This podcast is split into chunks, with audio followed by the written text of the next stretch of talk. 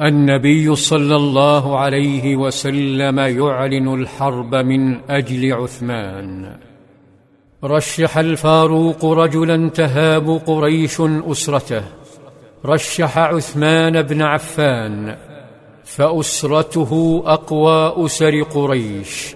ويحسب الوثنيون لها حسابا قبل المساس بأبنائها.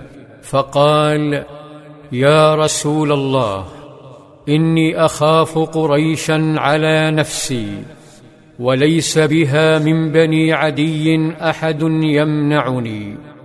وقد عرفت قريش عداوتي إياها وغلظتي عليها ولكن أدلك على رجل هو أعز مني.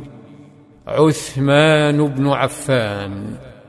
اقتنع القائد صلى الله عليه وسلم برأي عمر فاستدعى ذا النورين زوج رقية وأم كلثوم ولما حضر طلب منه أن يقنع قريشا أنه لم يأت لحرب وأنه جاء زائرا لهذا البيت معظما لحرمته.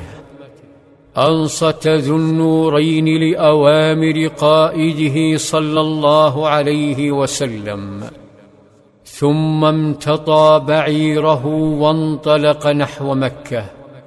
كانت جواسيس قريش ترصد الحركة فعلموا أن عثمان في الطريق.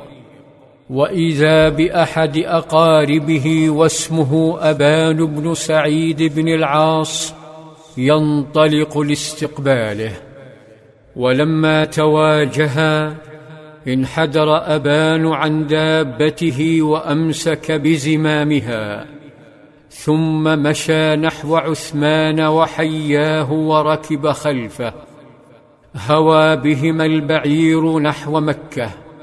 فتحرك قلب عثمان لمراتع الصبا ومهبط الوحي وبيت الله.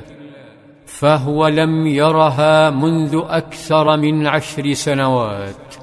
مذ هاجر مع حبيبته الراحلة رقية للحبشة. صاح أبان بن سعيد والدابة تسير. يعلن للناس إجارته لعثمان وحمايته حتى يبلغ رسالة قائده. سارت الدابة خلال طرقات مكة الحبيبة. فهل مر عثمان ببيت رقية الحبيبة؟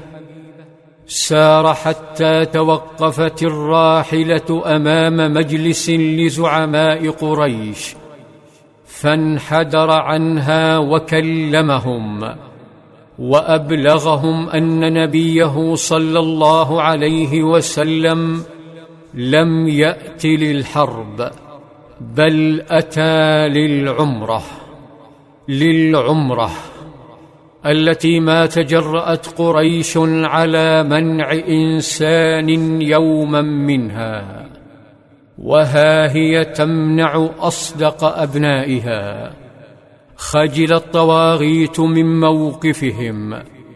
فعرضوا على عثمان أمرا قد يزيل غضبه فقالوا إن شئت أن تطوف بالبيت فطف به كان عثمان محرما لكنه أبى أن يعتمر ونبيه محبوس عن مكة فقال ما كنت لأفعل حتى يطوف به رسول الله.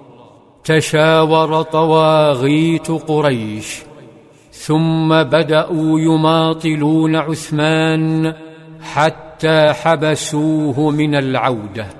وإذا بجواسيسهم يبثون إشاعة أن عثمان قد قتل.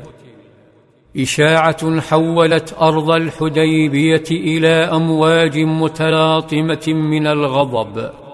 فقد صدم القائد صلى الله عليه وسلم بالنبأ فقرر شن الحرب من أجل ذي النورين وهتف بأصحابه معلنا حربا بطريقة استثنائية بطريقة استثنائية لم تحدث من قبل.